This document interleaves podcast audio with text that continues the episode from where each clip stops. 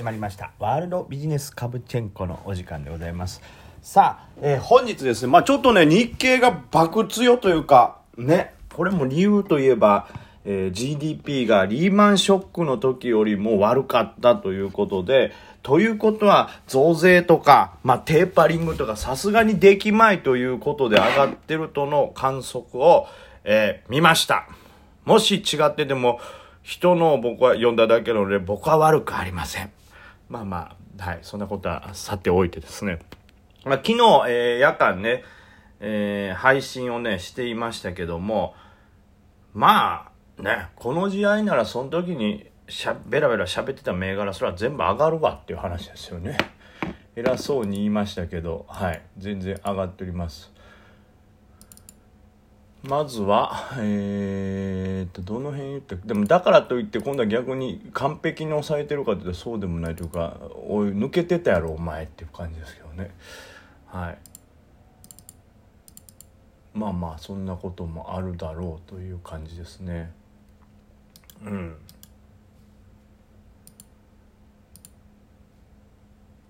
どうやろうな、まあまあまあ。ちょっと待って見直そう。あ間違えた間違えた間違えた。違うんです。間違えたんです。えー、っとちょっと待ってね。今見今見直しようかちょっと待ってね。はい。あれ？大丈夫やね。いやもう完全にパニックなってるのがこの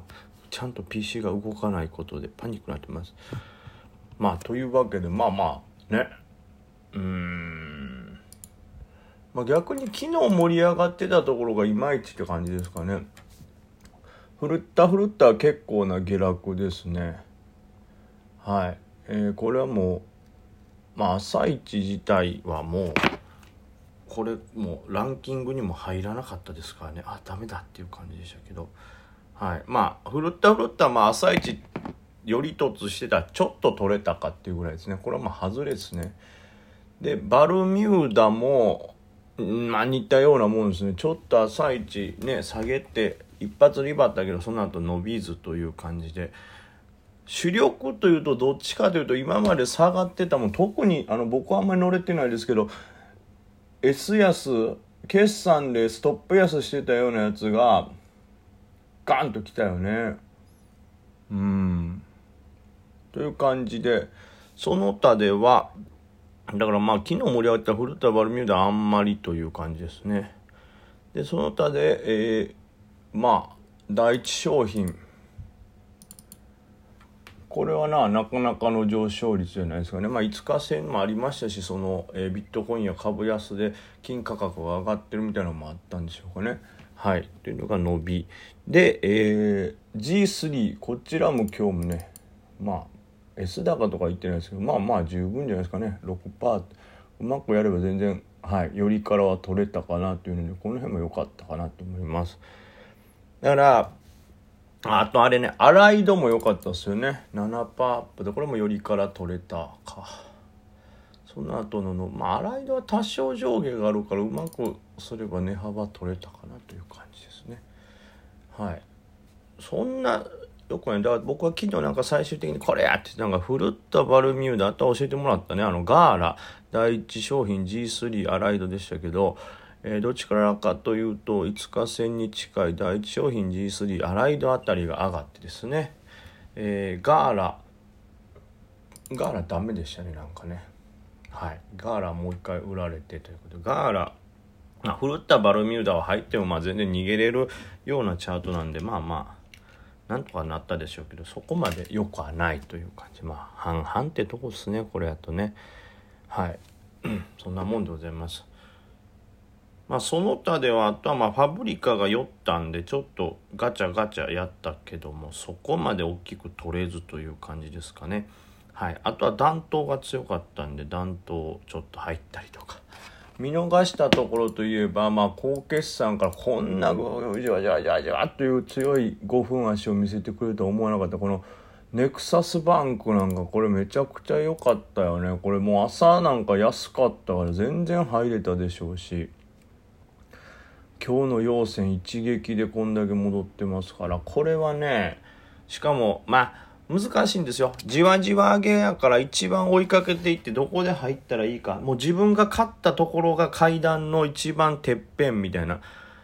ね。なんか公主刑になるね死刑囚の気分ですよね。こういうので。階段がこうガタガタガタって上がっていくから。それをえ？まだ間に合うのかなって乗っていったら自分が乗って次の一歩目で底抜けて首吊りになるみたいなね。それが怖くてなかなか入りづらくありますけどまあ朝からちゃんとこれ入れたらよかったですね。だからどっちかというと今日の正解はまあ僕がこう勝ったやつらの中よりもこのネクサスバンクあたりが本当は正解でしたね。それ以外はまあ 5%6%7% ぐらいは取れるけどもうん。うんっていうね。大正解ではないっていう感じですね。まあどうしてもこの何て言うんですかね下値不安を抑えた銘柄に入るとうん鮮度から言うとちょっと落ちてる状態ですから大正解っていうのは入らないですね。だからこの辺はうまく分けないとダメでしょうね。この下値不安がない銘柄を買うのと、えー、まあそのその日人気になってがって急騰ししていく銘柄ではこうちょっとまあ資金の入れ方もそうですけど想定するチャート、えー、想定する値幅っていうのも変えないかなということがまず1個ありますよね。でそれで言うと今日はまあめちゃくちゃそのね日経がリバってますんでこういう日経がリバった時はそういう急騰系でレジスタンスブレイクガンガンしていくようなを狙う方があのスピード時間効率もよく値幅も取れるなという感じですね逆にやっぱり昨日までのようにこうね日経平均指数みたいなのが下がってる状態だとね、やっぱりブレイクの後ってすぐ売られたり空売り税も出てきますから、まあ、サポ付近を攻めた方がいいんだろうなっていうのを改めて勉強したんですけど。こういうことってね大事なのが勉強するんですけど次の時忘れててこう次の時もそうそう勉強になったなって。こいつずっと勉強になったなって言ってるけど毎回同じこと勉強してるんですよ毎回忘れてるやんけみたいな。はい。そういうことがありますから元気よく力強く同じとこで足踏みしてるっていうねことにならないようにちゃんと覚えておこうと思いましたね。でもまあどうなるか分からんけどまあでも僕またねちょっと怖いですから一応今度はまたがっつりと日経が上がってたんで上の方でこうショート入れております。ヘッジのね。それはあのうんどうしてもね何て言うんですかねそういうヘッジショートを入れとかないとこれまた保有増えてますからでやっと入れるタイミングというかね来たんでちょっと警戒はある程度上げすぎた時ほどまあ上げすぎた時ほど警戒というよりも上げすぎてる分ショートとしてはちょっとはい安全に入れられるという感じですよね。でも改めてショートも入れて思いましたけどこうやっぱり下落する時ってこうガラッとこう、まあ、ガラッとって言ってるからもうなんか言っちゃった感じありますけどね下に滑ってくるスピード速いですけど上昇の時ってやっぱりねガツンとあんまり上げないというかじわじわ上がってくるんでねよく言うじゃないですかあのチャートを反対に見たらいいねみたいな。空売りする人はチャートを反対に見てあここで下げ止まるってところで買いを入れるような気持ちで空売りをするといいよっていうけどやっぱり上げの上昇の時と下落の時ではその角度というかその下がるチャートの角度、うん、が全然違いますから傾斜というかね。その辺はちょっと考慮してもっと入れるタイミングを狙わないとなと。どっちかというとロングの方は最近精度がね上がってきてるんですけどもショートはねなんか今一つなんですよね。ここら辺かなと思っていいでもその後ちょっと焼かれるとかっていうのもね何度かあるんで、うん、まあまあその辺はちょっとまた修行でございます。これまた難しいよね。その日本のこれ何でしたっけ？今回に関してはその増税テーパリング懸念が遠のいたせいでガツンと結構上げてますけど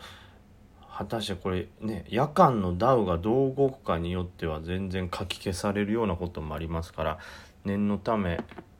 ヘッジを入れとこうかなと。今日なんかねヘッジが自分にとってどれぐらいなのかがベストかっていうのを考えたんですよね。で例えば大体僕が持ってる銘柄でしかも持ち越すような銘柄ってねいつもこうねラジオでも言ってますけどできるだけ底値圏のもので、えー、ね下落の不安下値不安がないものが多いんで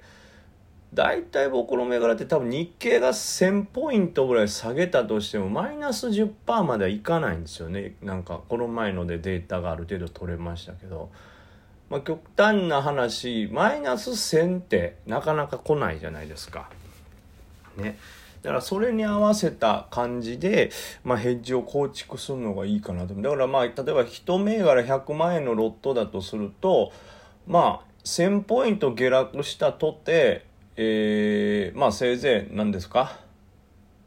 多分ね、7、8%、8万ぐらいで済むはずなんですよね。っていうことは、えー、1000食らった時に8万円になるロットというと、えー、ミニいやこれちょっと難しい。日経ミニ1枚足らずなんですよね。0.8枚ぐらいなんで。だからまあこれからまあそれをちょっと基準にロット入れようかな。もうヘッジの時はですよ。ロングでちょっとリザ、ね、値幅取るとかいう時はまたロット変わりますけど、えー、まあショートでヘッジでショートを入れるっていう時はだいたい100万円のロットあたり0.8枚。先物ミニ0.8枚ぐらいのバランスでいけると僕はいいのかと。もうちょっと少ないかもしれない。0.5枚ぐらいでもいいかもしれないですね。なんかはい。だからヘッジっていうのもやっぱりそのね自分がどのような銘柄を持ってるかによってやっぱ枚数っていうのは変わるんでちょっと改めてねこういうタイミングでこの下落で下げ幅を確認できたんで見るといいですね。